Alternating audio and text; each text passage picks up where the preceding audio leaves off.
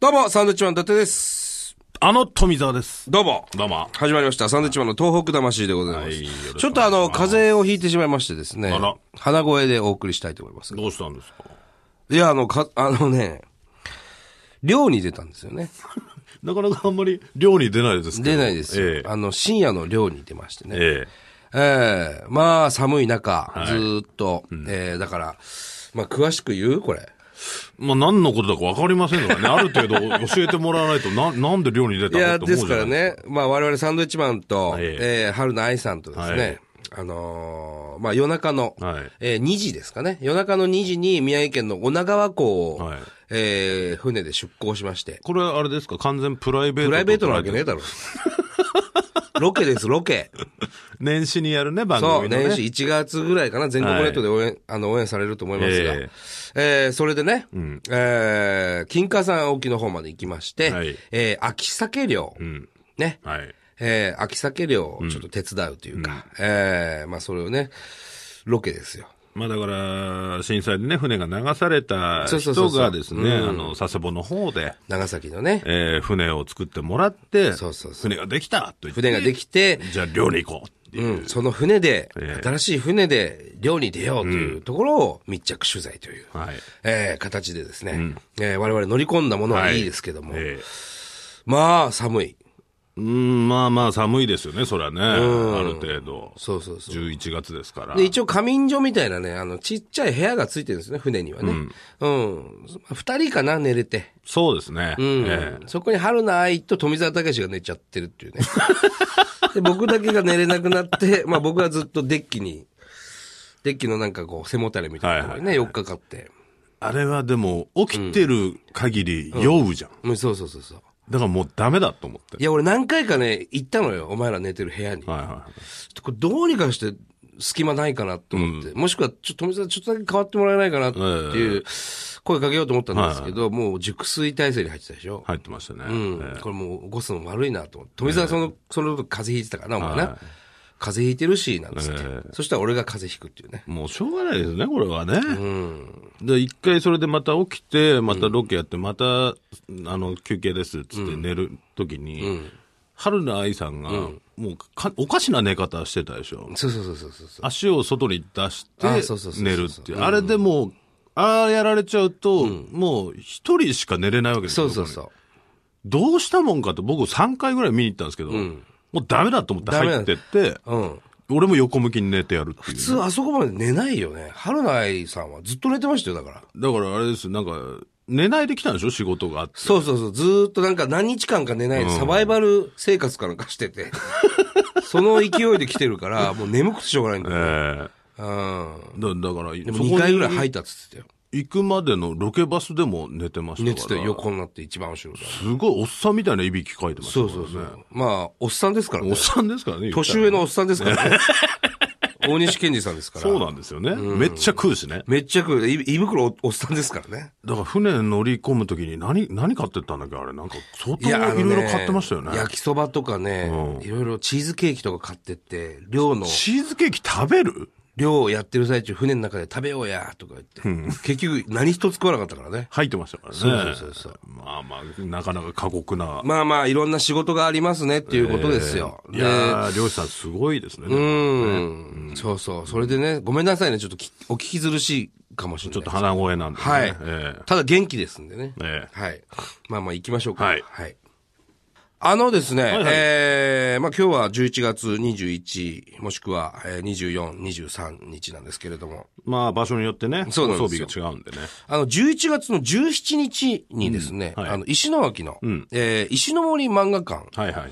石の森章太郎さんのね、漫画館が、えーオープンして、再オープンしてるんですよこれは嬉しいニュースですよ。そうそうそうそう、ね、この間行ってきたの、石巻ね、はいで、間もなくオープンするんですっていう話をしていて、まあ、あのー中に入ってた資料なんかはね、津波で流された部分も多いんですけども、まあ、またいろんなとこからこう、集めてね、うん、あのーやっと今年中にオープンできるようになりましたと。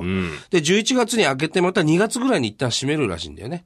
そうらしいですね。うん、そこからもう一回ちょっとこう、改良して、またさらに春オープンしようということで、えー、とにかく11月17日から空いてますんでね、これはちょっとぜひ行ってほしいいですや、ね。これはね、本当に石巻のほん大きな、あの観光地の一つですから、僕なんかはもう石巻といえば漫画館っていうイメージなんでああ、そういうことになるね。うん。まあ、サンファン・バウティスタ号なんかもありますけど、ありますけどねただあそこはまだオープンはできないって言ったな。ああもうちょっとかかる。うん。ただ漫画館のね、再オープンっていうのは我々にとってもすごく嬉しいし、これはもう復興の兆しですよ、何よりもそね。うですね。で、あうんの、入り口にちゃんとね、ここまで津波が来ましたみたいなありますありますんで、それもちょっと確認してもらってね。もう1階の天井部分まで来てましたからね。こうね、上まで来てますから。本当に海の目の前のね、施設なんですけれども、はいこれぜひですね、あの、お時間ある方は、はいあの、なかなか石巻って行きづらいと思うんですよ。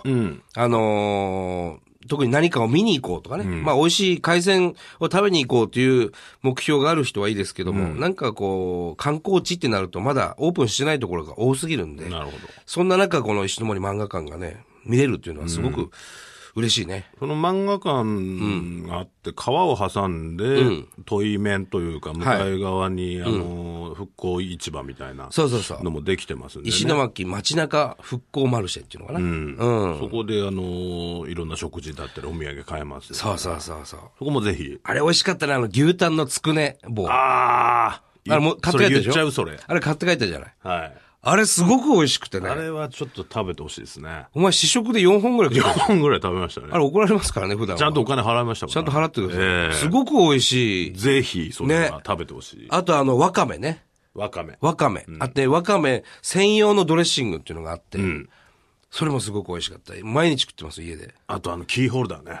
キーホルダーええ何のキーホルダーあの、石ノ森章太郎さんが書いた漫画の仮面ライダーとかのあーありましたねあれもぜひね、美味しいんで食べて美ほ味ししい。くないでしょ、あれはキーホルダーですからね。 食べないですお土産にちょうどいいと思う。そうそうそうそう、ええぜひぜひ。、石巻がね、こう行くためにこう盛り上がってきてるんで、嬉しいな。買ってほしいそうですね、うんさあ、メール読んでみましょうか。メールを読む。はい。はい。えー、っとですね、どれから行こうかな。もうこれ行ってみます結構か。来てますね。結構来てるんです。ありがとうございます。えー、伊達さん、富田さん、こんばんは。こんばんはえー、ラジオネーム、ゆきうさぎさんですね。ゆきうさぎさん山形県の方です。ありがとうございます。えー、読まれれば初投稿、初採用です。なんかおかしいですね、言い方がね、日本語がね。不登校初採用。うん。投稿してないのに採用される人はいないですからまあ、そりゃそうですね。えーサンドイッチマンさんはネタはもちろん、お二人の笑顔や、伊達さんのお腹が大好きです。伊達さんのお腹を見てると無性に触りたくなります、ねえーえー11月10日にトータルテンボスのライブがあったので仙台に行ってきましたお。食材を、さ食材を買うことで支援になればいいなと思って、アーケードにある産、えー地産地消ショップと仙台駅に行きました。えー地産地消ショップは人が多く中に入ることができなかったのですが、えーかき味噌やかきシュークリーム。かきシュークリームなんですか柿シュークリームこのシュークリームは果物の柿じゃないの柿はさすがにシュークリームに入れないよね。でもなんかやりかねないけどね。やりかねないという意味では、そ れは確かに今何でもあるでしょありますね。でも決して柿、それは海の柿だったら、海のミルクと言われるシュークリームと果たして合うのかというそうです疑問はありますけども。ええでもか、果物の方だったら、そん、なんか有名なとことかありましたっけ宮城。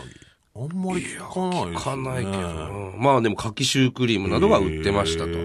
仙台駅では改札,、えー改札前で、気仙沼のフカヒレなどを中心とした海産物があり、フカヒレを買ってきましたお。えー近くには津波が起きた時の写真があり、絶対に忘れてはならないと改めて感じました。今回は時間がなく被災地に行くことができなかったので、次回は被災地に行ってみたいと思います。えー長文、乱文、失礼しました。あ、乱文って分かってるんですね。ね。えー 山形県のありねが女たのい子で。すね、それはね。